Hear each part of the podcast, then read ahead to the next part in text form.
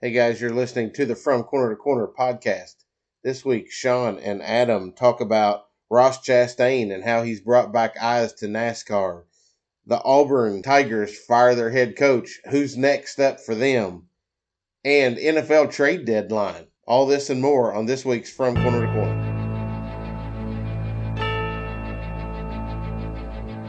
Ladies, gentlemen, boys and girls, and sports enthusiasts from around the world, this is the podcast you have all been waiting for. Whether listening in the car, on your morning drive, or with one earbud in at the office, this is the sports show that has it all. From pro wrestling to the octagon, from the gridiron to the baseball diamond, from the pitch to the ice, it's all here. You have tuned in to Mount Sterling's most downloaded podcast that drops on Saturdays at three a.m. This is not your average podcast. This is From Corner to Corner. And now, here are your hosts, Sean Big Papa Kuiper, Wes Breadman Crouch, Adam Big Country Muncie, and Neil Mullet Man Payne. And welcome back to another episode of From Corner to Corner. I'm Sean here with Adam tonight. Wes is uh, under the weather. Neil is still hot on the campaign trail. One week away. A week from now, we will have we will know if Neil has won his election and is a new member of the school board. And hopefully, we get to break that news right here on the podcast. I know I, that would be pretty exciting. That would be great. So. We're in a new room tonight. We we are. The back room to the back room. Yeah, yeah. So we we have a semi-permanent spot for the time being. So um, our uh, coach streak uh, continued in a in a in uh, fashion this week. We got a. Uh, We got a uh, firing of the Auburn head coach, which we've been calling for like a month now. Why make us wait? You knew you were going to do it all along. Well, apparently the president did not want to fire him mid-season. They wanted to let him finish the season out. But they hired a new A D, right? Yep. The new A D, I heard this today, which is why this is fitting that it fits the show. I heard this today that the new A D did not want his blood on his hands. So before he would accept the A D job, he told them, you've got to get rid of him because I'm not coming in and doing your dirty work. So he basically comes in with a clean slate. But not only did they fire the head coach, they fired the O C, the line coaches. I mean, basically the, the only thing left coach, is the quarterback coach. Yeah, Cadillac Williams is the interim. He was the running backs coach. Yep. So Cadillac's gonna run. Yeah, it's kind of crazy, isn't it?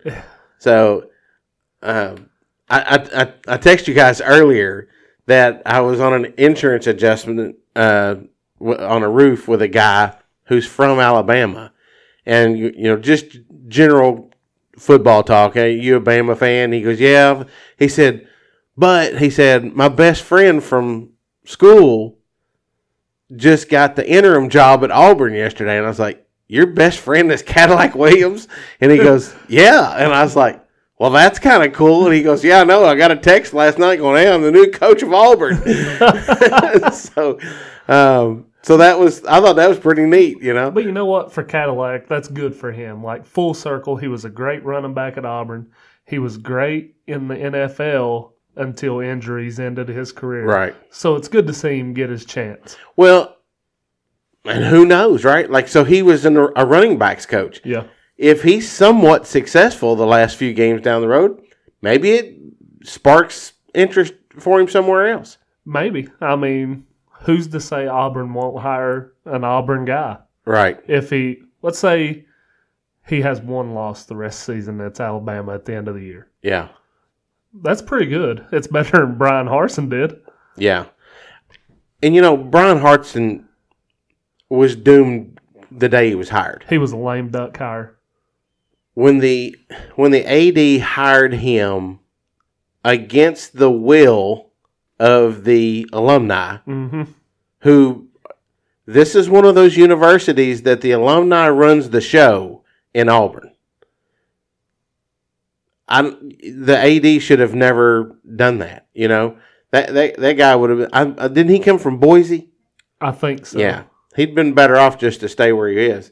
You know, and we've talked about that many times on the show about these small college guys making that leap to, you know, the big time. And, you know, the S E C and the Big Ten are heads above anyone else. You really don't want to go from Boise State to the S E C. You want to go from Boise Boise to the Pac twelve or the Big twelve or the American, and then jumping into the Big Ten or the S E C. So, I don't know. I hope that he manages to bounce back. It looks like there's plenty of job opportunities out there. So, even though Cadillac Williams is the interim, Lane Kiffin is the number one name on the list.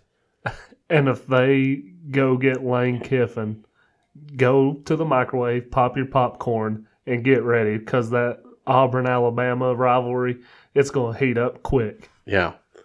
Yeah, there there's several names on the list. I think, was it you or Wes that sent out the uh, the odds list of? I think it was Wes. Yeah, because I saw it. So he, he's the he's the odds-on favorite, and then you've got uh, uh, Hugh, Hugh Freeze, Freeze was, is, was like two to one. Yeah. But you know, Hugh Freeze with all of his baggage, I don't know. Well, he just signed a contract extension with Liberty, too. It was like an eight-year – it makes him the highest group of five coach. It, and and that doesn't mean nothing? It doesn't. It doesn't mean a thing. So, uh, Matt Rule is also on that list. He's going to be on everybody's list. I don't, I don't see him coming to the S E C, though. I think – I don't think he's got the personality – to fit what Auburn fans want to be. Because, like, Gus Malzahn, he was an older guy, but he still had personality that right. can meet the fans. Yeah, yeah, for sure. Looking at Auburn's schedule, they got at Mississippi State this Saturday. Then they go home against Texas A and M. That's two winnable games. Then they got Western Kentucky. Another winnable game. Yeah. So he could be three and oh going into Bama, and you're going to lose that one. Yeah. I don't know. You know, Mississippi State is such a – They're so weird. They are weird. They're a lot like their head coach, right? Mike Leach is not weird. He's a national treasure. Did who you needs hear him talking about the candy costs. Yesterday? Yes. Oh, my like, gosh. How do you not enjoy Mike Leach press conferences? I don't – He's just weird. So, Hugh Freeze actually might have a tryout for an S E C job this week. Liberty plays at Arkansas. Arkansas is a thirteen and a half point favorite. Yeah.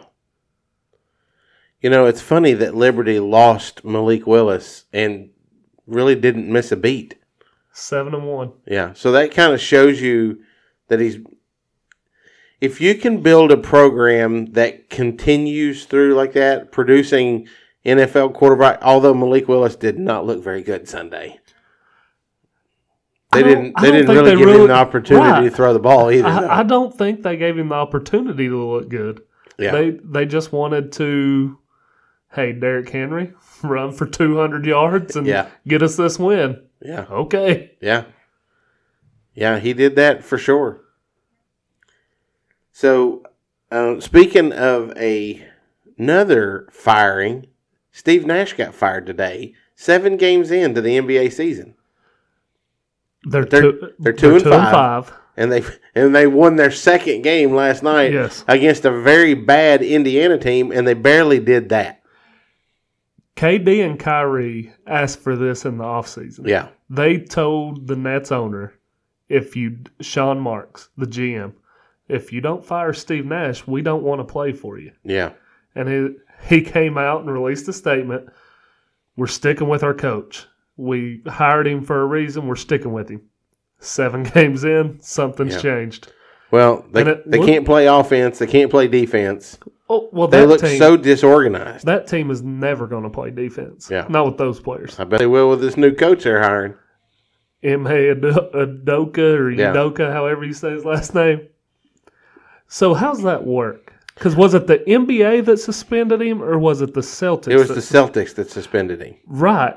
Yeah. And when they suspended him, they made clear in the statement, if another team wants to pursue you, we will not stop you from taking that Which job. Which is basically like, we don't want to fire you. Right.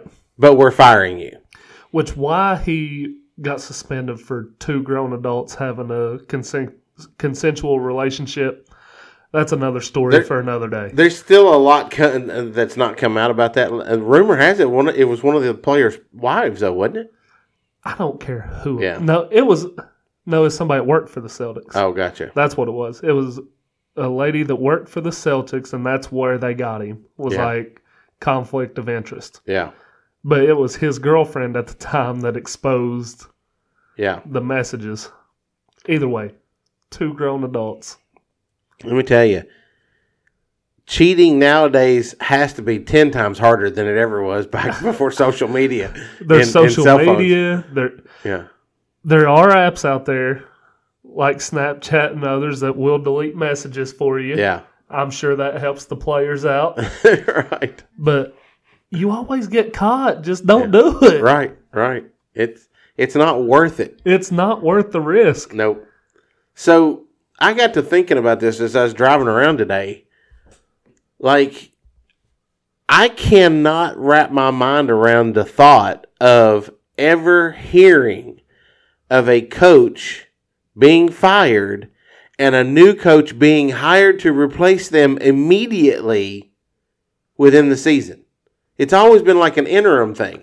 But they wanted to fire him now because they don't want to, they don't want to throw the season away. Because they still had expectations. I mean, they were a betting favorite to go to the N B A Finals, which I still don't know how anyone in their right mind could watch that team play and think that they were a Finals team. Because, one, they thought Ben Simmons would all of a sudden turn into a shooter. He's never been a shooter. Yeah, in and he college, still won't shoot it. In college, he was not a shooter. Yeah. Why the Sixers drafted a point guard that can't shoot, I have no idea. But now you've got him who – there's something going on mental with him. Yeah. Like, it, it's in his head at this point. Yeah. You got Kyrie, who's not getting any younger. You got K D, who's not getting any younger. But those two, when they're on top of their game, they're top ten players in the league. Yeah. It's just getting them there. Yeah. I think Udoka is – The the perfect hire. Oh, I think so too. I mean, one hundred percent. Boston will re- will regret that one, I think. Boston's got a good head coach. Joe Mazzulla. You know where he went to college? West Virginia University. I, I don't know how I didn't know that. He went to the West fact Virginia. That you asked that question should have answered it. He put out the University of Kentucky in a N C A A tournament game. His right shoulder, he's right-handed. His right shoulder was dislocated. He shot the whole game with his left hand and dominated. What team was that? I don't even remember the was year. Was Huggy the coach? Yeah, oh, yeah. Yeah. Huh. That was that one year where they played tremendous defense but couldn't shoot worth a lick, right? There's been so many years where they played tremendous defense but yeah. can't shoot. Yeah, I think they beat them in the Elite Eight or something like that. That was Deshaun Butler's year. Oh, okay. Yeah. Yeah. I don't know. So, I, I, it'll be interesting to see how that plays out. But Udoka is should, is supposed to be named the head coach within the next twenty-four to forty-eight hours. And that's a good hire for the Nets. I'm surprised they just didn't roll with, um, um oh, shoot, who's the assistant for the Nets? He was the coach for the Suns and the coach for the Rockets. Uh, D'Antoni? Yeah. And he's still on that. I, I think he's still on the staff. He he probably is. Yeah. Fun so. fact. Do you know where his brother coaches? Uh, is it basketball? It is basketball. No. Marshall University. Oh.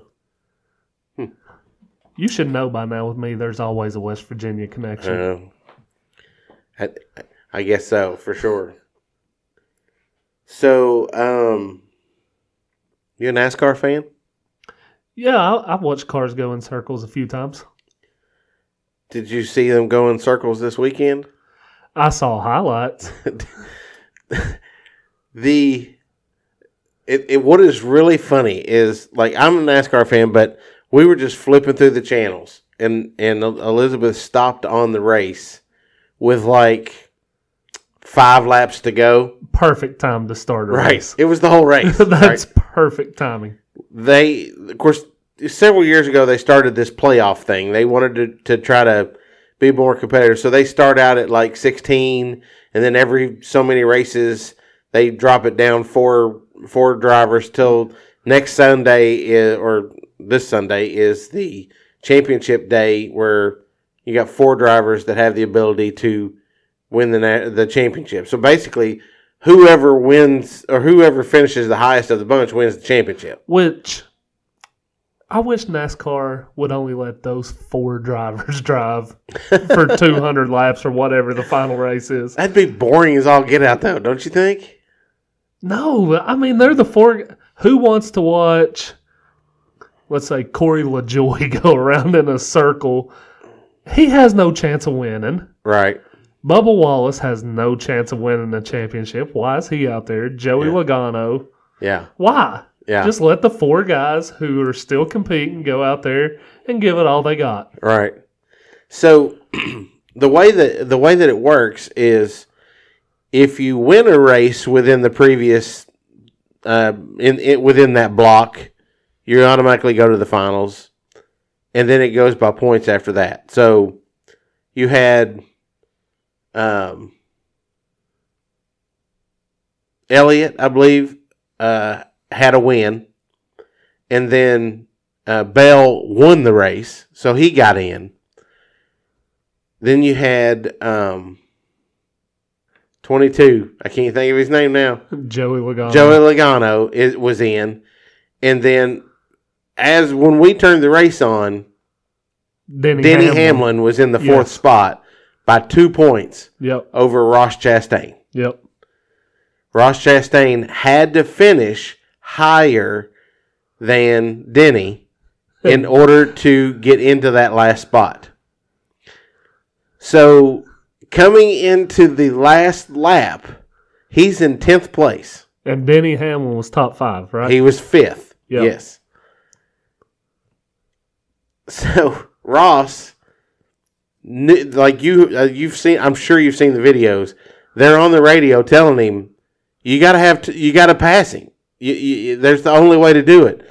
So, it starting in turn three, he floors it, hits the wall, rides the wall all the way around turn four, and passes five cars yep. and passes um, Denny Hamlin right before the finish line. And kind of nudged him. Kinda yeah. nudged him out of the way. Yeah, just a little bit. There was just enough room to get past him and get into the playoff.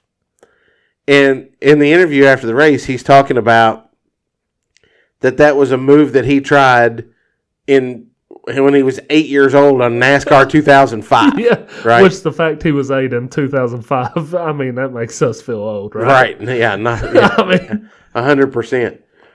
But I'm, I'm sitting there, which is so funny because the internet always wins. Always. Right? So what is so perfect about it is Days of Thunder, one of the greatest movies of all time. I've seen that clip. And and then Talladega Nights with Will Ferrell. Yep. People have spliced those things together because there's a clip in, in Days of Thunder towards the end of the movie where Harry tells Cole that to, to go to the outside in turn four, and Cole's like, you always said I can't pass in turn four. He goes, well, you've got special tires on there. I promise if you go, you will pass him in turn four. And, of course, they're playing this over the top of Ross Chastain. Yeah. And then it comes back, and it goes, and then it's like, well, I wake up in the morning, you know, peeing excellence, yeah. you know, with the Ricky Bobby stuff. It's just, it's fantastic. The people's creativity on the internet is is unbelievable. And at the end of the day, the fact that we're talking NASCAR is a win for NASCAR. Right. Well, the reason I wrote it down is just because I've not seen this much attention and eyes brought to the sport in years. Which is NASCAR's fault, like we talked right. before. Like, they've yeah. got young stars. Christopher right. Bell, Chase Elliott, yeah. Ryan Blaney. Yeah. All those guys are young, and they've just not been marketing them well. Well, they, I mean, Dale Earnhardt Junior, Jimmy Johnson, uh, Jeff Gordon, Dale Earnhardt. Like, everybody knew who those guys were. And you only knew Junior because who his dad was. Exactly. Yeah. But, I mean, he was a superstar before he ever started driving a car. Yep. But you're right. You don't see that now. Kyle Busch is probably the biggest star, and he's the heel, right? Yep. Everybody hates Kyle Busch. Denny Hamlin's kind of gotten to that point. You know, Harvick's been around for a long time, so it's about time for him to wrap it up. I mean, he's the guy that replaced Dale Earnhardt. Yeah. And, um, I mean, when you have Jeff Gordon and Dale Earnhardt Junior calling the races now, that, that just shows you how long it's been, right? Absolutely. But you're right. They they don't do a very good job of marketing. I will be interested to see if the viewership is up on Sunday because of what transpired with Ross on, on this past weekend. What channel's the race on? Because that's going to matter. It's generally on N B C. Well, they rotate. That's why I ask. They yeah. rotate between U S A, N B C, Fox, and Fox well, Sports One. Well, yeah, but the the end of the season, I think, always ends on N B C. N B C. And it was it was Sunday well, on N B C. I mean, if it's on N B C, it's going to help out a lot because yeah. it's network T V. Yeah, and if the N F L has sucky games on T V the way it has the last month, then you know I could see that. I it is. It is appalling to me how bad the N F L is right now. Well, you've got these teams that we've come to know as good, high-powered offensive teams like Tampa Bay and Green Bay who are struggling. And yeah. like it makes the it, whole it's N F L... It's struggling just for them to struggle. Yeah, and it makes the whole N F L just look like, oh gosh, like, what do you do? The Bills... The Bills are the, the only Bills, team. Let the Packers off of a, a really bad beating the other night with two really bad interceptions by Josh Allen.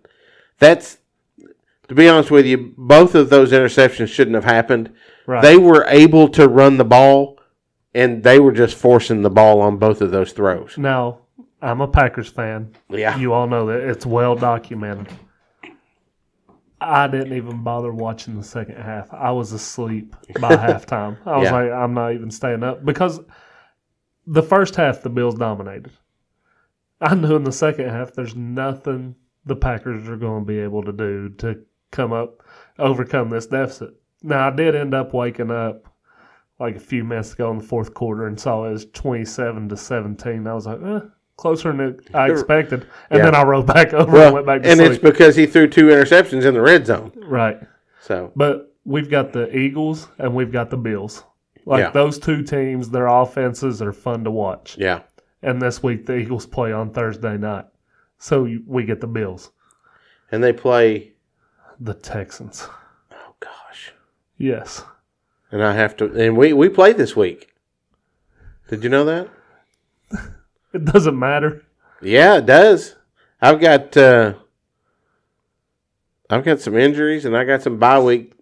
I've got know. Najee Harris on the bye. Yeah. I mean, that's a stud right there. Been performing great for me. Right. I've got Debo on a bye, which, by the way, I don't even know I don't even know what my lineup's going to look like for Sunday, because if you were a running back on my fantasy team, you got traded today. Yeah. Jeff Wilson got traded to the Dolphins. Nyheim Hines got traded to the Bills. Uh, James Robinson's already been traded. And Taylor's hurt again. Uh, because of course he is. Yeah. Of course he is. So, so but he did come back in the game after doing it. Yeah. I, I know we're we're bouncing around a little bit. We'll we'll say, save that uh, that that thought on that injury there. I had one other thing. I, I we overlooked this. We was talking about jobs a while ago, and I had this. Uh, I had it in the wrong order. Has Satterfield kept his job at Louisville with the with the fact that he's won the last three weeks? Now look, a few weeks ago, after they beat Virginia, me, you, and Wes, I don't remember if it was on the air or if it was off the air, but at the end of the show or towards the end, we were talking. It was like, yeah, he beat Virginia, but look at the rest of his schedule. Right. Pitt, that's a loss. Wake Forest, that's a loss. Like, we had him going three and eight. Yeah. Or three and nine, whatever it was. Yeah. We thought the only other winnable game might have been North Carolina State because their quarterback their was Their quarterback down. was hurt. Yeah. And all this man's done is win. Yeah. He's got a good recruiting class coming in next year.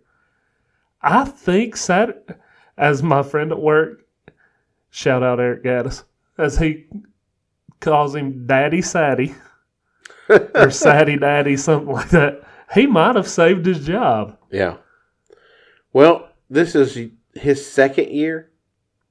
Oh, no. He's been there as long as Neil Brown's been at West Virginia. Oh, has he really? Four years. Yeah. Sorry. Yep. Well, he probably still has to pull out a couple more wins to actually lock it in. But, I mean, he's definitely fighting for it. That's for sure. So, since we're talking college football, we record on Tuesdays. Yes. Breaking news as we record. The first college football playoff ranking has came out. Okay. Number one. Tennessee. Tennessee. Number two. Ohio State. Ohio State. Number three. Georgia. Georgia. Number four. Michigan. Clemson. Whoa! No! Yes. Clemson is number four. Michigan is fifth. Well, and Alabama is sixth.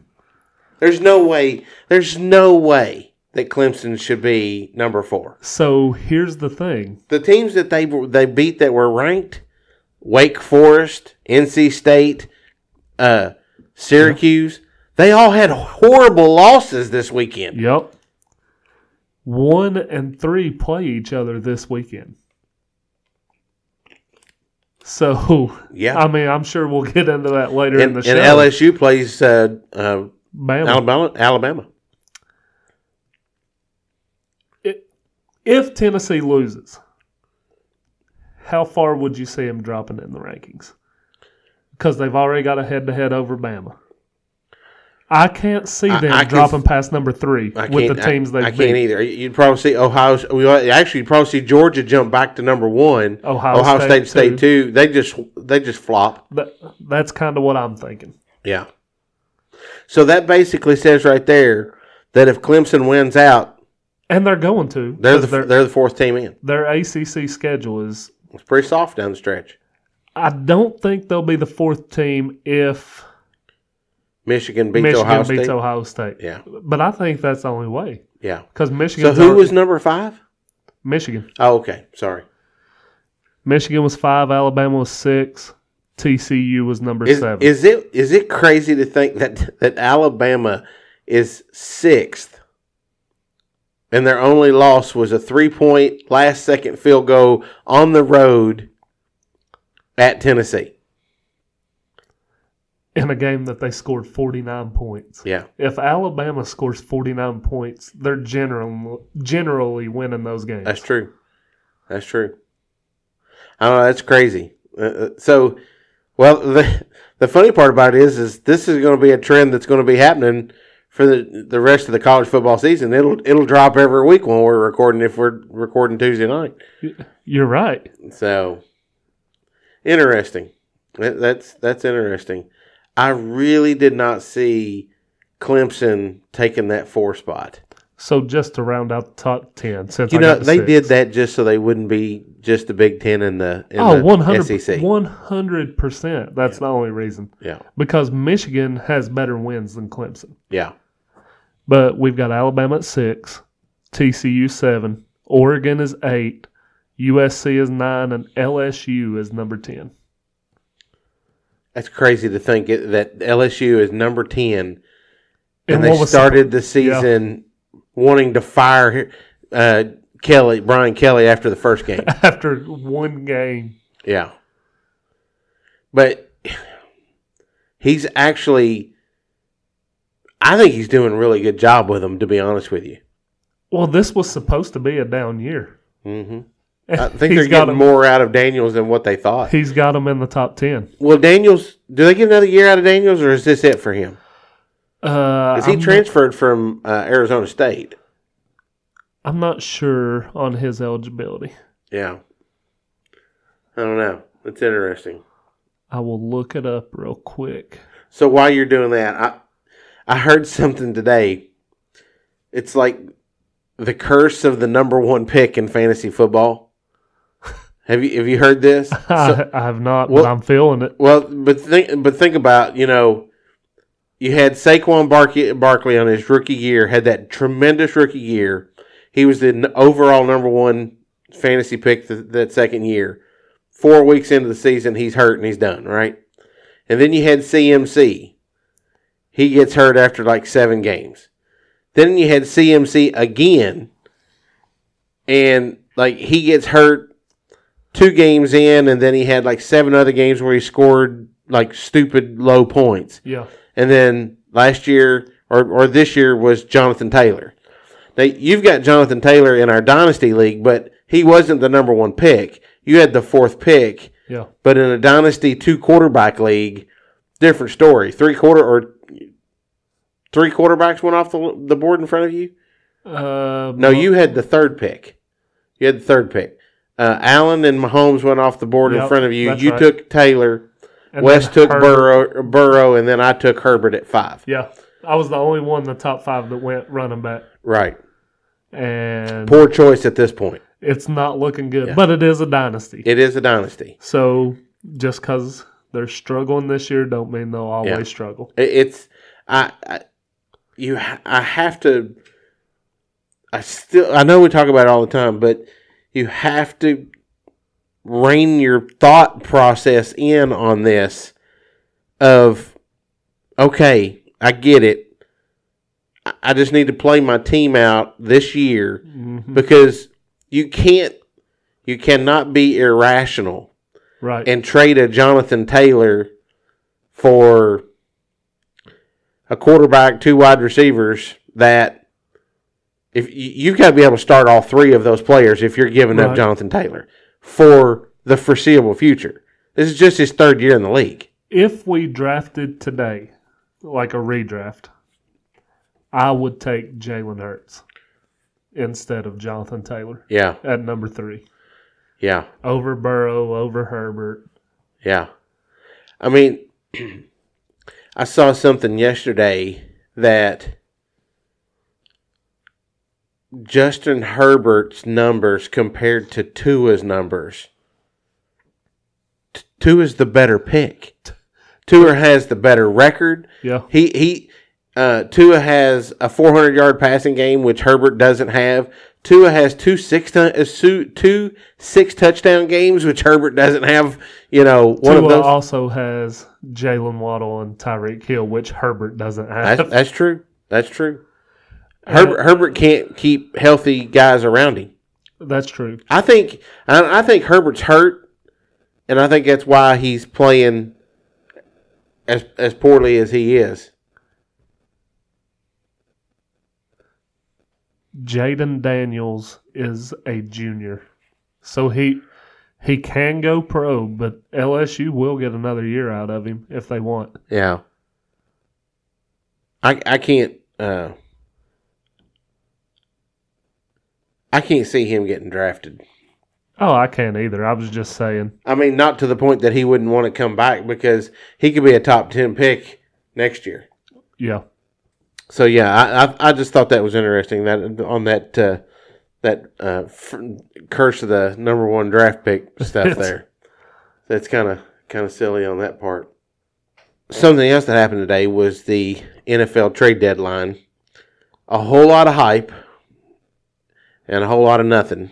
Well, I wouldn't say nothing, because they did set a record for most trades to happen on a N F L trade deadline. I think there were ten trades, which is an N F L record for trades on deadline day. Really? Yes. Well, I didn't see that I, many. I saw Adam Schefter tweet out there were ten trades. Well, I know that um, there wasn't the names we were expecting to move. Right, right. I, I guess the big trade was uh, Bradley Chubb going from the Broncos to the Dolphins for Chase Edmonds. I I, I think it, and some picks. You know, there was some a first picks. round pick. Yeah, yeah. So that's probably not a bad move for the Broncos. Um, so. And then they turned right around and got a lineman back from uh, the Jets, I think. Yeah.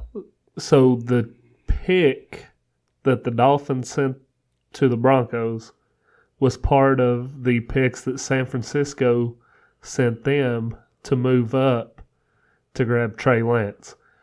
Did you see the graphic of what the Dolphins turned those picks into? Uh-uh. So the first pick that they traded down was Jaylen Waddle. Okay. He's pretty good for the Dolphins. Yep. The second, they sent to the Chiefs for Tyreek Hill. He's doing pretty good for the Dolphins. Yeah. And the third pick, they sent to the Broncos today and got Bradley Chubb. Yeah. Who is really good. That's good management by the Dolphins. Well, I, I, I read something today on the on the, the Twitter mach- machine that th- some of these younger G Ms are not as tied to these picks as the as history says, and I, I think the Rams have proven that the picks aren't as important. You go out, you take the picks, you go get proven players, and it turns you into a Super Bowl. Yeah. Miami Dolphins are a Super Bowl contender today. They have went into win now mode. Yeah. Like, they have finally, I don't know what Tua showed them. Maybe the six touchdowns, maybe well, the four hundred yards. You, is it Mike McDaniels? Is that it? That, yeah. He's a good coach. I, I like him. Yeah, he's a good he's, coach. He's quirky as all get out, but listening to the, the players talk about how he breaks stuff down for them. Yeah, it's it's like these guys have never heard anything like this before, and he's like simplifying it for them. And it's obviously, I mean, look, Tua obviously had talent.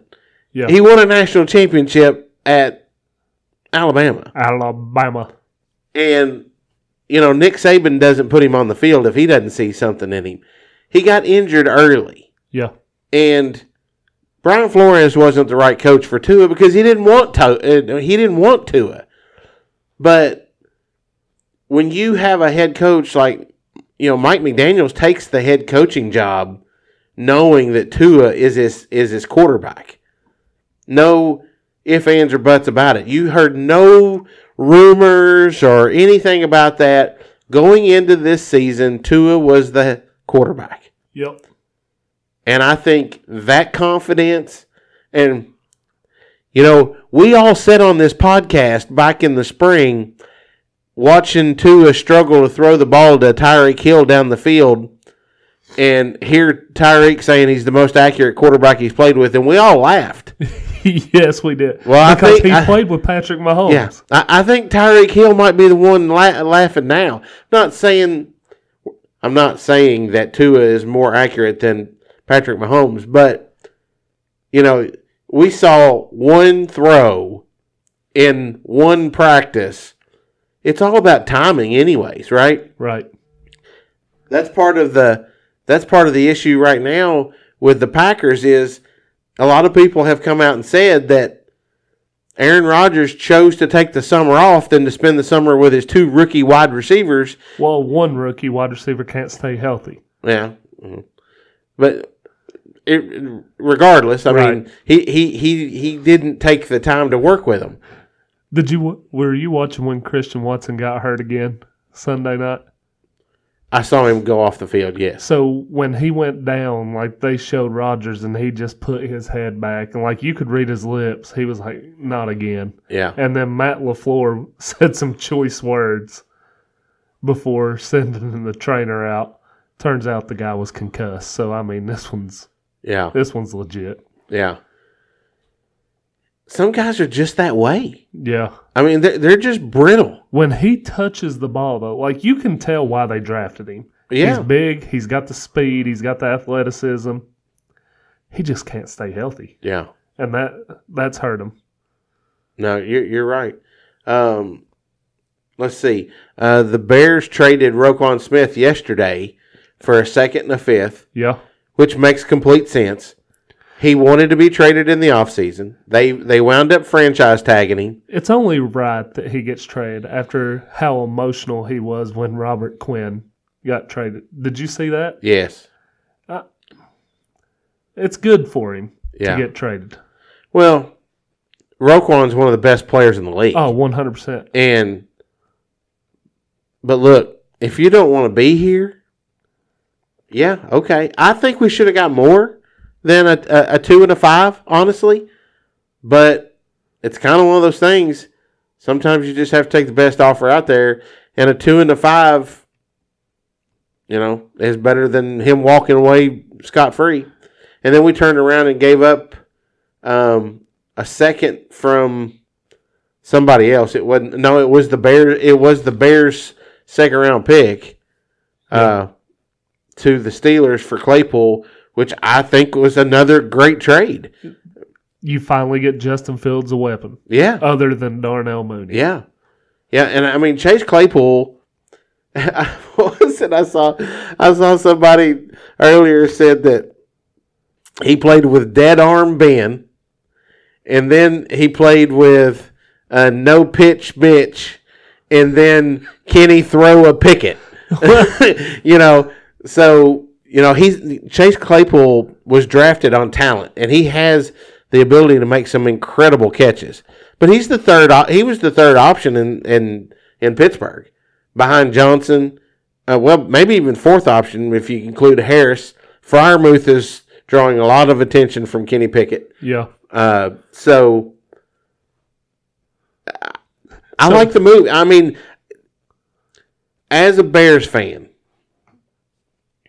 all you can do is, at, as they've struggled for so long, yeah, is ask to see improvement. And right now, the improvement has to come front office wise. We've made so many bad decisions over. The, I mean, giving up two first round picks for um, Mike a couple of years ago when we were not a competitive offensive team. Yeah, that it, it that made no sense. So they cleaned house. They brought in uh, poles from uh, Kansas City. Yep. And I tell you, so far, it looks like Eberflus seems to be a pretty decent coach. And we laughed when they hired him because he's a defensive coach. We were like, we, exactly what you want for your young well, quarterback. Yeah, I mean, and guy. You being a Packers fan specifically. You know, yes. Texted us in the chat and go, yeah, that's the hire that you wanted. But it seems like it was the right hire so far. He's not doing bad. I know I know the Cowboys beat up on him the other day, but Justin Fields played really well. That score ended up more lopsided than what the game actually was. Yeah. Because late third quarter, it was twenty-eight twenty-three. Yeah. The Bears were in it. Yeah. Like always, though, the Bears don't come in clutch. Yeah, but but it, at least for the time being, the front office seems to be making some pretty solid choices. So we we always say internet always wins. Yeah. Back at the N F L draft in April, the Steelers had Chase Claypool announce their second round pick. Their second round pick was George Pickens, wide receiver from Georgia, and internet was trolling saying, I forgot about Pickens being there. The internet was trolling him and saying Chase Claypool really just announced his replacement. And then today, when he got traded to the Bears, I saw a few tweets was like, Claypool really did announce his replacement at the draft. Oh my gosh, I, I forgot. Ab- I forgot about that. And George Pickens and Kenny Pickett, they do have a special connection going right now. Yeah. Every time they're both healthy, Pickens leads the team in targets, or yeah. he's second behind Deontay Johnson. Yeah, yeah. I mean, both of those guys were targets for me in the fantasy uh, rookie draft. Yeah. And I got sniped on both of them. But um, Jeff Wilson went to the Dolphins as well. Yes. Um, Which is funny because McDaniel came from San Francisco. Yeah. And now his running backs are Raheem Mostert and Jeff, Jeff Wilson. Wilson. Both from San both Francisco. Both from San Francisco. Yeah. It's almost like uh, the guys in San Francisco are trying to take care of him. Yeah. They're not taking care of uh, Salah, though, in in, in uh, New York. Um, He's doing okay for himself, yeah. though. Other, listen, if we got any Jet fans listening, I need you all to explain something to me. Last year's second-round pick, Elijah Moore, a very talented wide receiver, he asked for a trade. The Jets said, we're not trading you. Then the Jets made him a healthy scratch. And then last week, because of injuries, the Jets play him. He doesn't get a target all game. Today, they fielded calls for Elijah Moore, but they didn't trade him because he's too valuable to the team. Like, what are you doing, Jets? Just trade him if you don't want to be there. Yeah. I mean, he's a first-round talent. Yeah. I mean, he was really good last year down the stretch. He's a really good wide receiver. You could have got something out of him. Yeah. I, I'm surprised somebody wasn't willing to overpay for him. I mean, he he would have been really good on the Packers. I was expecting Brandon Cooks to get traded. It was rumored so, he was getting traded. But, of course, he just signed a four-year deal with them before this season. That is the reason why the Packers were out on Brandon Cooks. Because with their salary cap and his contract, they couldn't eat it unless the Texans paid most of the money. And that was the case with the Rams and Vikings as well. Yeah. So, I don't know if you've seen today or not, the Texans dismissed Brandon Cooks from practice early today. Well, I saw he was questionable. They they dismissed him from practice today. Are they going to release him? And the way he's tweeting, it seems like a release is coming. Well, that's just fantastic because I have to have him to play against you this week. So, if he gets released, then it's fair game at that point. These and teams, and he's not going to play this week. These teams will be fudge. These teams will go all in. So I'm going to lose four in a row because Brandon Cooks. You're not going to lose four in a row. I don't. You don't need Brandon. Like Cooks I don't to understand. Me. Like, why do you sign? Look, all right. I, I'm going to get on a soapbox here for a second. The Texans knew what they were going into this season. Why in the heck do you sign a dude to a four-year deal to be your primary wide receiver? What did they expect to look like eight weeks into the season? Did they think there's going to be six and two? Not with General Mills at quarterback. I mean, I, it it just doesn't make sense. We we just talked about how great the Dolphins are doing in their front office decisions and how the Bears are doing great in their front office decisions. That seems like a really bad decision. Yeah. Well, this is also... And it ta- it puts all the pressure on Dameon Pierce now. This is also the team that paid for Deshaun Watson's hotel rooms to get private massages. Yeah. So, I mean, let's not act like the Texans are yeah. great management. Yeah. There was another N F C North team that killed it today, and that oh, was the Minnesota Vikings. Yeah, getting Hawkinson. Yeah. Like, you generally don't see an interdivision trade like that. No, you don't. But, unfortunately, the love of the Lions, look, I, I guess maybe his deal was probably coming up, and he probably well, he, you know. yeah, that's what it was. It's a contract situation. Yeah, and a couple games ago, after the game, he was asked how he's dealing with, you know, the trade rumors and all that, and he he broke down. He's like, I understand why the Lions are trying to trade me or wanting to trade me. It's because my contract situation. I understand the business side. It hurts because I love Detroit, but I understand the business. Yeah. Dan Campbell is short-timing it right there. I don't think so. Uh, I, there's no doubt in my mind. I, I don't think so. He, the, he, I think Dan Campbell is still going to be a really good coach for the Detroit Lions. I don't think so. I'm I'm willing to put a, a, a case of them L eights on it. Because I, I honestly, I do not think – I love Dan Campbell. Yeah. But I generally don't think he's the right coach there. Speaking of a case of L eights, Paolo Banchero's looking really good in the N B A, and he's going to get me a case of L eights. That's true. As long as he stays healthy. Yeah. Um, his – like, he's, like, tying and, and matching records that not many people have done in, in the short time already. Last night was it – or maybe Sunday night. It was Sunday night. Was the first time this season in seven games that he hasn't scored over twenty points. Yeah. And he had eighteen. Yeah. So, yeah. So, did we have any other trade? Did we? That was pretty much all the big trades, right? Uh, well, the Bills got a running back that they like. They they got Nyheim Hines, who is a pass catcher. Yeah, so is the others that they have on the team.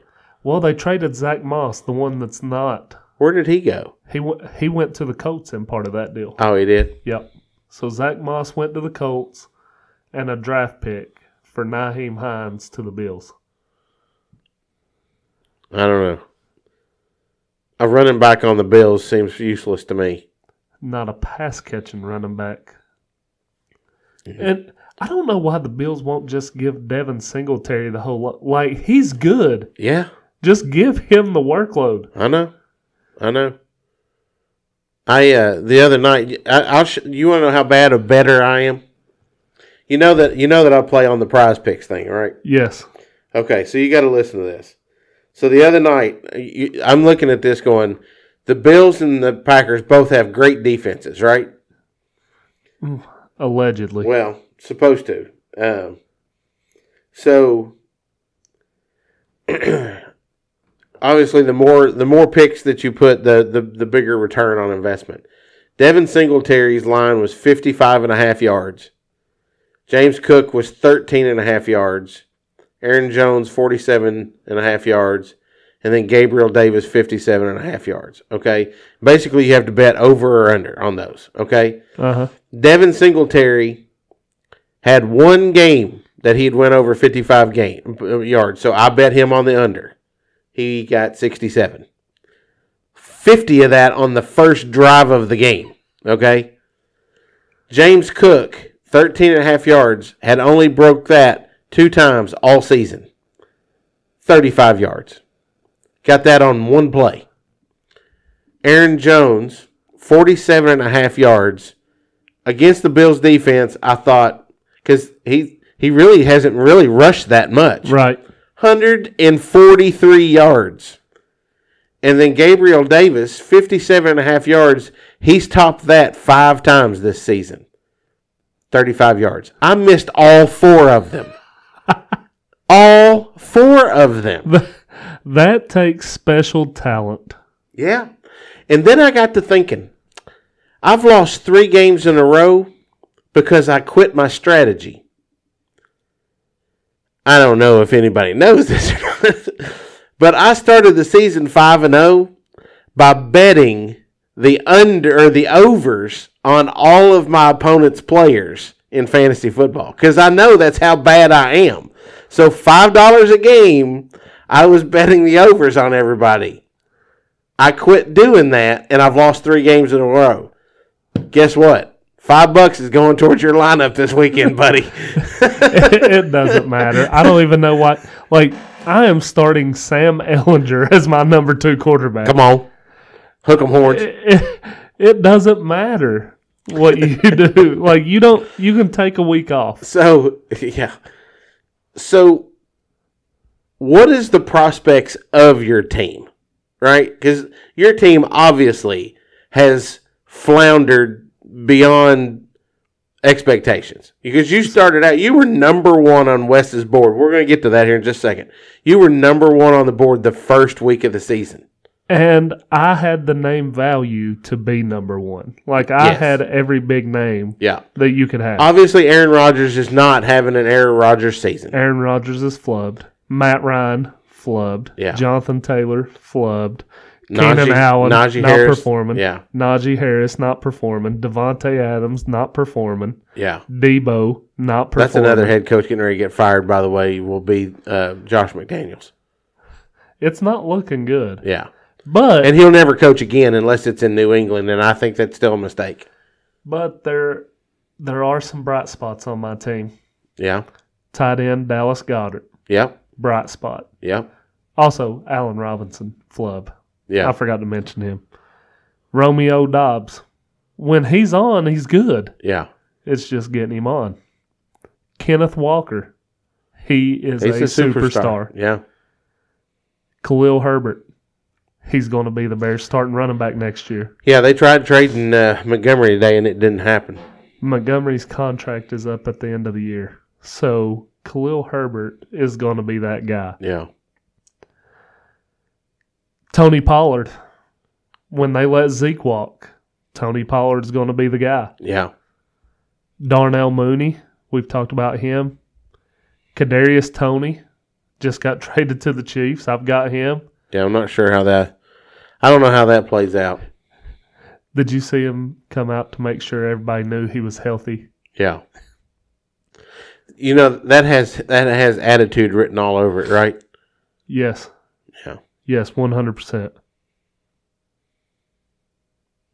I, I've got some pieces that yeah. in, a, in a dynasty league.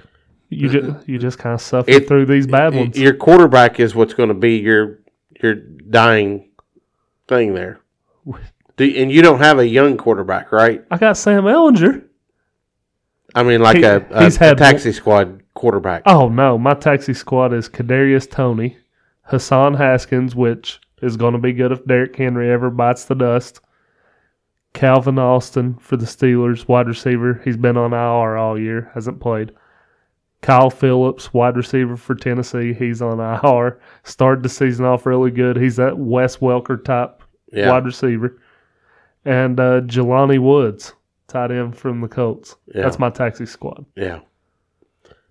I don't know. It, it it'll be interesting. This you're you're gonna you're gonna struggle un, unless you know. So I offered, and I even told him in the text, I hate to do this. I offered Khalil Herbert just three days ago to Ben for Malik Willis. And, and he, he said no? He said no. Actually, he didn't respond to that message. I sent him a trade offer to start talks, which, by the way, the people of our league listen to this, right? I think most, most of them do. So let me just go ahead and break it down for you. My first offer is never the best offer. I'm not going to start like at the top of the list and just give you my best right out the gate. It come, but like, why would I give you Khalil Herbert if I can offer James Robinson and get the job done? Right. So I offered James Robinson. He said, I'll need more than that, even considering my running back situation. So then I messaged and said, what if I made it Khalil Herbert instead? And he read it, but no response. Yeah. Ben, that offer's no longer on the table. I would not trade Khalil Herbert for Malik Willis after seeing last week. No. No, de- definitely not. I I believe I would have jumped all over that with James Robinson. I mean, James Robinson's going to be good in New York. Just yeah. give him time. Yeah. So, so I sent an offer Uh, to Darren, trying to get Jimmy Garoppolo. Why do you still have Drew Lock on your roster? Because I know the minute I drop him, that Geno Smith is going to get hurt. That's the only re- way he takes that job is if Geno gets hurt. I, I don't disagree with that. Geno, Geno look, is a stud. He's everything I told y'all he was going to be. Geno is showing to be the leader that Russell Wilson was not. Did you see Tyler Lockett yes. in the post game? Yes. He's, he said. Did you see fun. them all? I mean, he drops yes. that ball, and uh, uh, Pete Carroll goes over to him, and then Geno comes over to him, and then he goes right back to him and nails him with that touchdown. Yeah, and Tyler Lockett said it's funny what we can accomplish when nobody's worried about who gets the credit. Yeah. Yeah. Kind of a shot at Russell Wilson. A hundred percent. I mean, he's a diva. Russell is. It it is looking that way. And, you know, he don't give off that persona on social media that he would be a diva. Yeah. But, like, Richard Sherman, Marshawn Lynch, all those guys are coming out saying, like, they don't even have his phone number. Right. And apparently they bought the – he owns the biggest house in Denver. Because, of course, he does. Yeah. Yeah. I don't know.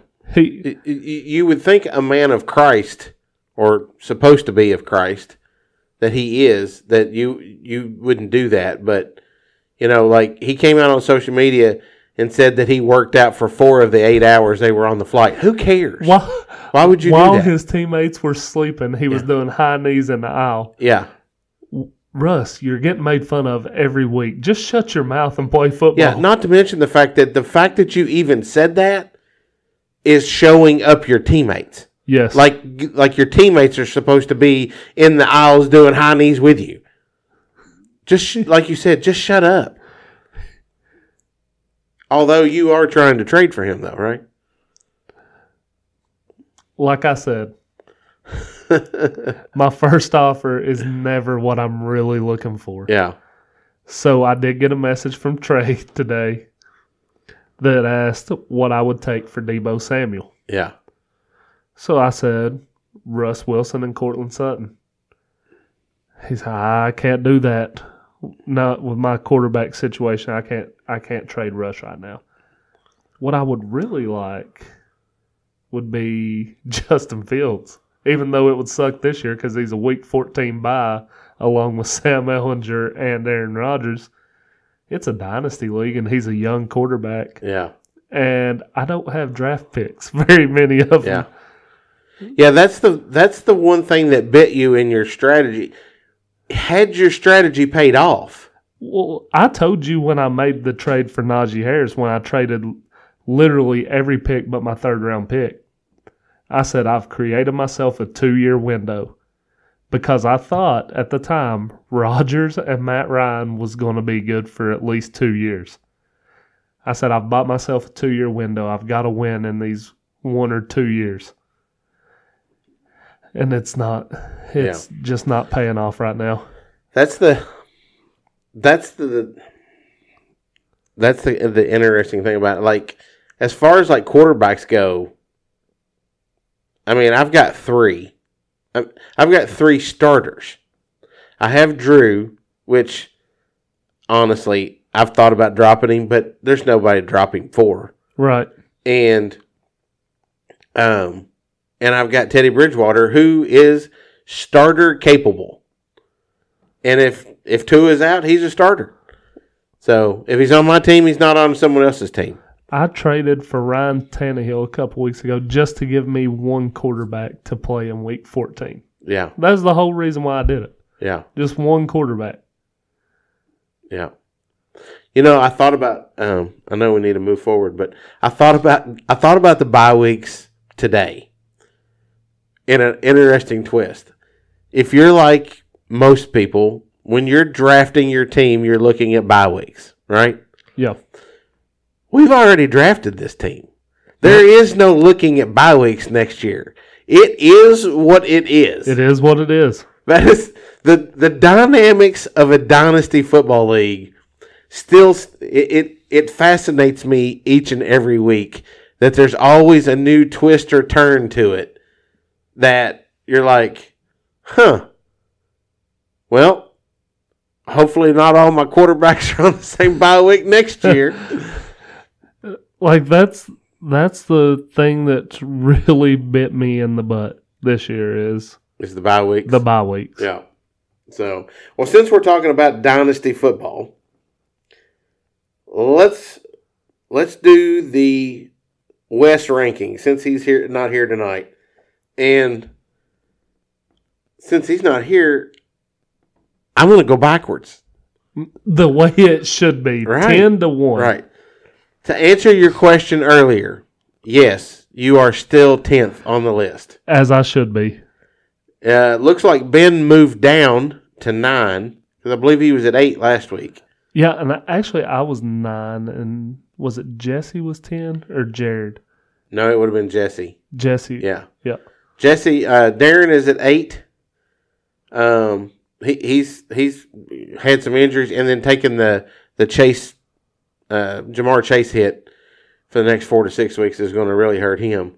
Stafford is, is killing him. Um, I think he's going to move Garoppolo into his starting lineup over Stafford at this point. I think so. Yeah. Um, Jesse moved up to seventh because he still somehow is managing to win games. It, it makes it is, no sense. He is. You remember last year how Darren was lucky on a lot of a, a lot of weeks, just had the the one opponent that he could beat. Yeah. All the way to a championship, basically. Yeah. Yeah. I don't know. Jesse does not have a team that can win the championship, but he he keeps getting that. that matchup that he can win every week. Um, Wes is at six. Jared is at five. I'm at four. Trey is at three. Jeff is at two. And Spencer is at one by a narrow margin is what it says. Now, you, I told him... You dropped the number four? Yeah. And I told him on the on the phone this afternoon that my personal rankings... would be Spencer one, Jeff two, Trey three, me four, and Wes five. Because, I mean, Trey beat me head-to-head. The only way I could have beat Trey would I would have had to play Friermuth over Higbee. Higbee got hurt. And I, ha- I would have had to play Hunt over Gus Edwards. Gus Edwards got hurt. Yeah. He only beat me by twelve points or something like that. Those two guys, had I played them, I would have beat him by two. So I, I played as one of the more efficient off, uh, you know, lineups that I could. But who's playing Hunt and Chubb both over Gus Edwards? I mean, Gus Edwards was the starter for the Ravens. You're not playing Hunt over Gus Edwards. And Higbee versus Friermuth, Higbee has out has been outscoring Friermuth. So I stand by my decision to play those two. They got hurt. There's nothing I can do about that. Wes's team is the hottest team in the league right now, though. He always gets hot at the right time. Yeah. Yeah. So, it, it, he just basically left himself at six because Jared has a better record. Yeah. But, I mean, all along, I mean, I think the teams have, have been a lot about it. Trey has a really, really powerful team. But he does have weak quarterback play. But it doesn't matter when the rest of the freaking team averages thirty points a player. I mean, he had Kamara score almost fifty in the hate game against me because I traded him, I guess. Yes. And then D-Hop is come back and is averaging almost thirty points a game. Uh, Jeff's Jeff was the number one scorer this week. So, you know, Jeff's got two really good quarterbacks as well with Hurts and – and Kyler Murray, so his strategy's paying off there. So the only I, I'm not disappointed with the fact that I'm at four. I, I, I mean, I've lost three games in a row, so so the I, I got to start the bleeding or stop the bleeding at some point. We talked last week's show about how any of us can do what Marcus Mariota's doing, throwing the ball thirteen times a game. Yeah. So, of course, this week in fantasy, I was playing against Marcus Mariota, who went absolutely berserk. As soon as I saw Marcus Mariota had thirty-three fantasy points, I knew my day was done. I was like, if it's going to be that kind of day. So, you lost to Jesse this week? Oh, yeah. I didn't realize that's who you played. I mean... When Jesse and I played, he beat me by seven points. Marcus Mariota scored twenty-nine. He was the highest scoring fantasy player in both matchup or in both teams. So just to just to give our listeners a little snippet of my fantasy luck this season. Marcus Mariota goes for thirty-two point nine five points. Deonta Foreman goes for thirty-three point eight points. D J Moore, who has been non-existent all year, goes for twenty-nine point five points. And then I have guys like Jonathan Taylor, who should be good, get five point six points. Devontae Adams, who should be good, get one point two. Josh Reynolds, I had to throw in at the last minute. Tony Pollard came through for me with thirty-five point seven. He was a stud. He's the only one I can talk good about this week. Yeah.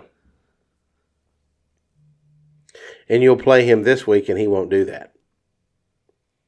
Tony Pollard? Yeah. I guarantee you I do not play him this week. Are they on bye? Yes. Oh, lucky me. He's on a bye, and Najee Harris is on a bye. Whoop, whoop. So my running backs right now. We'll probably be like ninety-two to ninety-five this weekend or something like that. My running backs in there right now are Jonathan Taylor playing at New England. Not Ooh. a good matchup. Khalil Herbert playing against the Dolphins. And Kenneth Walker playing at the Cardinals. That's a good matchup. That's a really good matchup. Um, Herbert, man, the Bears-Dolphins might be a good game. It could be. For a quarter. It, it could be. And I'll have Nyheim Hines playing against the Jets on my bench. He might find his way in my lineup. Yeah. Getting traded, though, I, I don't know. You never know. Okay, so we'll wrap it up with our with our picks. Did you see the updated standings? Let's see here. There's a three-way tie, right? A three-way tie between yep. me, you, and Wes. Neil uh, did hit the underdog this week, and he jumped back up to within nine. He's at thirty-two. Um, Which, by the way, I still say I should get my – there's no way Wes should pick Coastal Carolina. There's no way. That's so funny. Um, so I hit all five of the regular games. I was the only one that did that. And the only game I missed was Virginia in the field goal fest, the four overtime field goal fest. And they lose on a freaking two-point conversion. Did they not even run a two-point conversion? Oh, no, they did. They just got stopped. I I watched that game. And it was a hard game to watch. But I mean, every, like at least two of the field goals that Virginia had, they had first and goals inside the five and couldn't score a touchdown. With an N F L potentially starting quarterback. Yes. Not happening. No. Let me tell you, when this season started, there was a heck of a lot of college quarterbacks. We we even talked about on the show that ten quarterbacks are going to go in the first round. Yeah.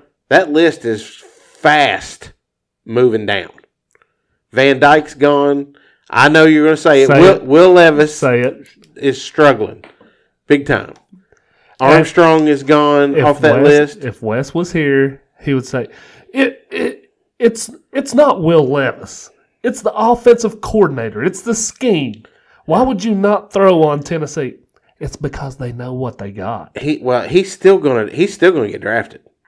Oh but, yeah, one hundred percent. Because that's what the N F L does. Like even after his terrible performance against Tennessee, three interceptions should have been five interceptions. Yeah. You know the crazy part about it is, before Chris Rodriguez came back, he was a different quarterback. Because he had to be. Okay. But that that's what I'm saying.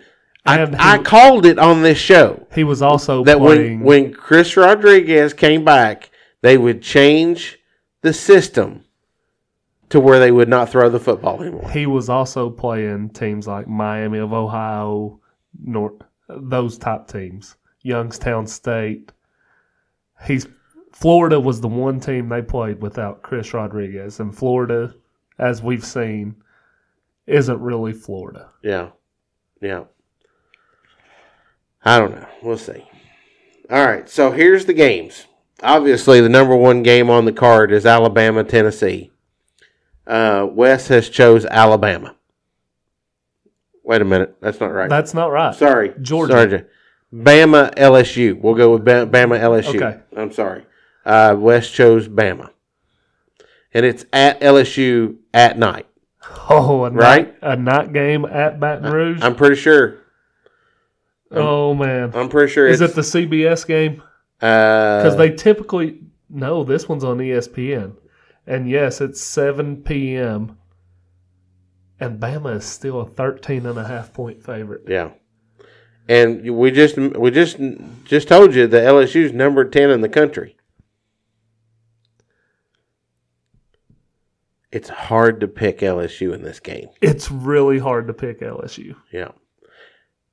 Who'd Neil take? Did he do the same thing? Basically. He's taking the minority. Okay. The only game he told me that he he, he was not going to pick the Bucs, so he picked the Rams. All right, so I will take I'll take Alabama.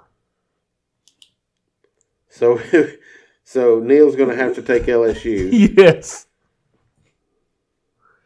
And, like, I'm not counting Brian Kelly out because they're playing really good ball. Yeah. But every time he goes against Nick Saban, Nick Saban kind of – he kind of reminds him who daddy is a little yeah. bit. I, man, I, I I just cannot see Alabama losing this football game. You know what the sad part about it is? Every single one of us picked Alabama on this show at the beginning of the season to absolutely run wild with it. Now they're ranked sixth. They've lost a game, and we're contemplating on whether or not they're going to lose to to L S U, a team that wanted to fire their head coach after the first game of the season. The only reason I even contemplated was because it's a night game in Baton Rouge. That's true. That's the only reason. Yeah. Okay, so the headliner, I'm sorry, was um, Georgia, Tennessee, and it's At ten or at Georgia, I believe it is at Georgia, and this will be like the three thirty game, I'd say. And this will be for who represents the S E C East in the S E C championship game. I would assume so. I, I think it's decided. Like this is it. Yeah. Like if Georgia wins, they represent. If Tennessee wins, they represent. Yeah. Uh, Wes chose Georgia. Georgia is an eight and a half point favorite. Eight and a half seems like an awful lot.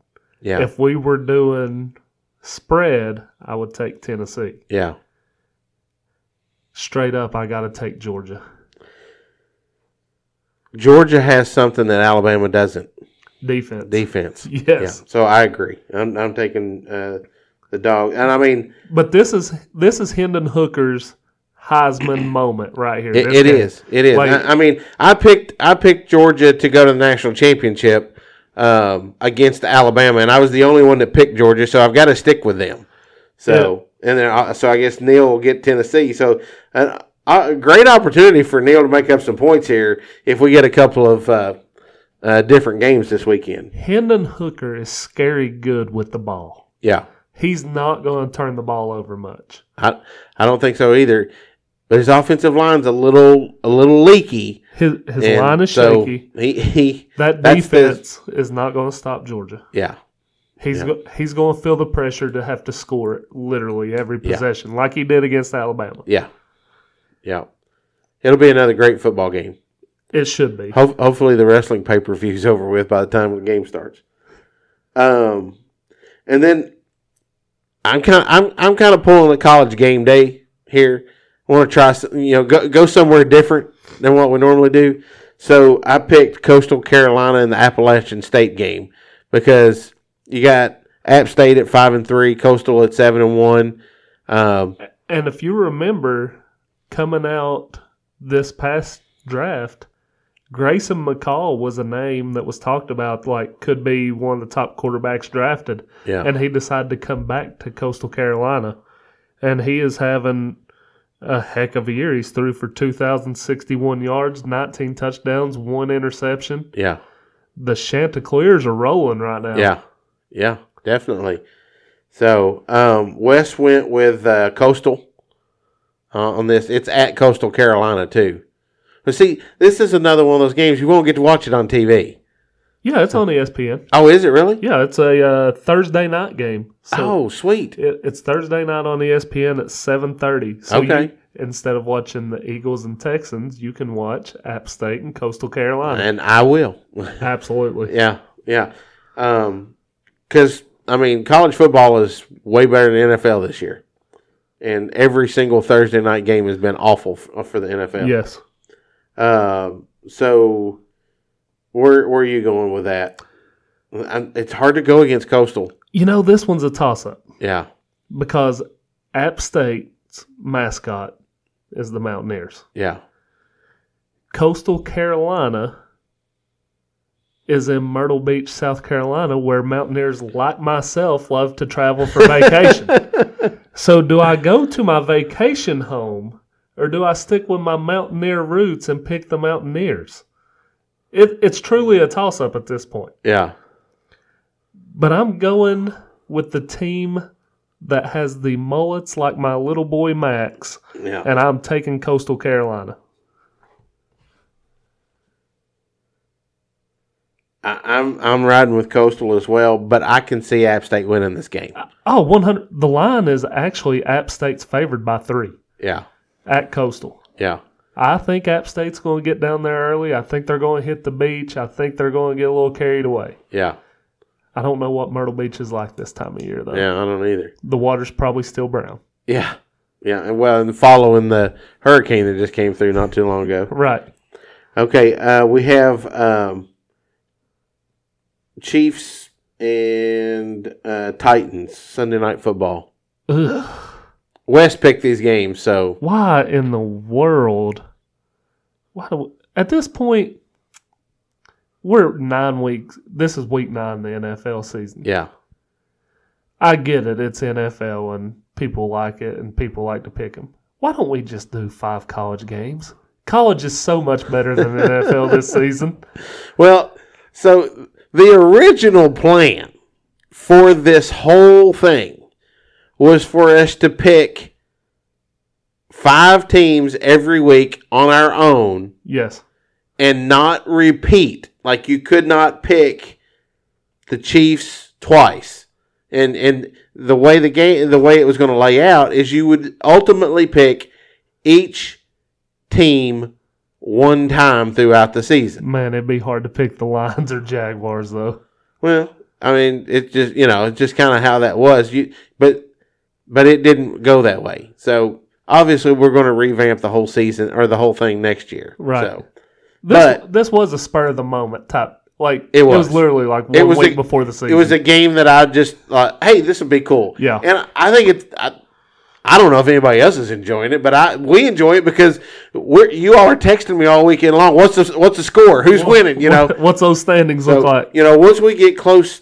Once we get closer to the end, we're going to do it like a one versus four, two versus three elimination, and then for three weeks we're going to compete for like the championship. Right. So uh, obviously, Wes went with the Chiefs. Um, well, yeah, I'm going Chiefs. I mean, like, it, that's not if even... Malik Willis is the quarterback again, you know. I'm, so is Neil taking minority again? So he's no, taking the Titans. I'm not going to make him do that. Okay. So, so we'll go Chiefs across the board. That that makes sense. West is sick, so he probably wasn't paying attention when he did this. And then you got Bucks Rams, which uh, West picked the Bucks. Neil went with the Rams. Another sickening game, but it shouldn't be because it, at the beginning of the season, and that's these what, two and that's teams, what West was. Ba- that's his basis on this is like they both have losing records, and if they whoever loses this game, their season might be done. The Rams have big issues on the offensive line. Yeah. Tampa Bay, as bad as their offense has looked, that defense has been pretty solid for the most part. Yeah. I'll go Tampa Bay. I, for that reason alone, I think the Bucs can win. Right. It's defense. It's not – and this sounds so – it sounds yucky coming out of my mouth. It's not because Tom Brady. It's because the defense. Yeah.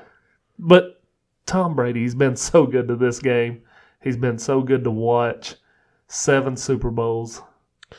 I mean, who knows? The, the hey, the divorce is Ob- over. Obviously. Yeah. He might come out and throw for five hundred yards this weekend. Obviously, like, we say that as a joke, the divorce is over. But obviously it it's showing that it's taking its toll. It has to. Like, I don't know how it can't. I, I don't know how this guy, honestly, is preparing for N F L and then, games. And then the news came out yesterday that she's asking for full custody of Gronk.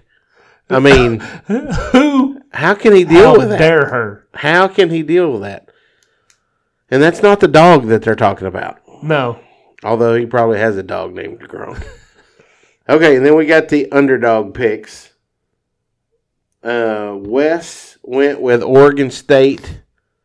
Um, I can't remember who they're going against. Oregon State is playing, I just looked at it, Washington. Washington. Yeah, and it, I looked at that one too. It is Pac twelve After Dark on Friday night at ten thirty p.m. Yeah. No chance Wes is – he will catch the tail end when he wakes up on Saturday morning for his bread run. Right, right. In the seventh overtime, and they're all trading yeah. two-point conversions. So, uh, Neil picked Florida over A and M. Solid pick, I think. Yeah, I, that's I was, not bad. That's actually where I was going to go. Uh, but he, you know, he called it first. Um, You're going Nebraska over Minnesota, right? No. Oh. I've got Maryland over Wisconsin. Ooh. That's a good one. Yeah. Maryland's without their quarterback. Are they? I thought I looked into it that they that they were not. I thought I thought he got carted off last game. Okay, well if that's the case, obviously I don't want that one. Okay, so we have confirmed that uh Tua's younger brother is playing on Saturday. So I will stick with my Maryland pick. And before the show started, you said you might go with Ohio Bobcats, but the game's already started. They're already up seventeen nothing. So at the start of the second yeah, quarter. I cannot let you take that pick tonight. I, I'm not taking that pick now. Yeah. But it is on record. It's on the air. I did want Ohio Bobcats. Yeah. We should have started the show off with it. I'm glad we didn't now, because that would have. It looks like it's going to be an easy five. And we already picked App State, Coastal Carolina. So let me see here. That would have been another one there. Ooh, Missouri is a two-point dog against Kentucky. I know. Well, that was going to be my backup if uh, uh, Maryland wasn't going to work. It's at Maryland, or I mean at uh, Missouri. You know what? I'm going to go. I mean, you're not a real man if you don't pick Missouri to go against Kentucky right here. Well, then. Right, Wes? Put a skirt on me then, because I'm not doing it. I will go with the Georgia Tech Yellow Jackets over the Virginia Tech Hokies. Georgia Tech is three and five. Virginia Tech is two and six. I need a reason to watch that game. All right. Well, we filled out a show. Hour and a half in. And we're not the two that normally talk. I know. But we talked about a lot of topics on this show, that's for sure. We did. So, all right. Well, another great episode. And um, we look forward to seeing you guys next week. Hopefully with some breaking news about the school board election. Absolutely. Good luck, Neil. See ya.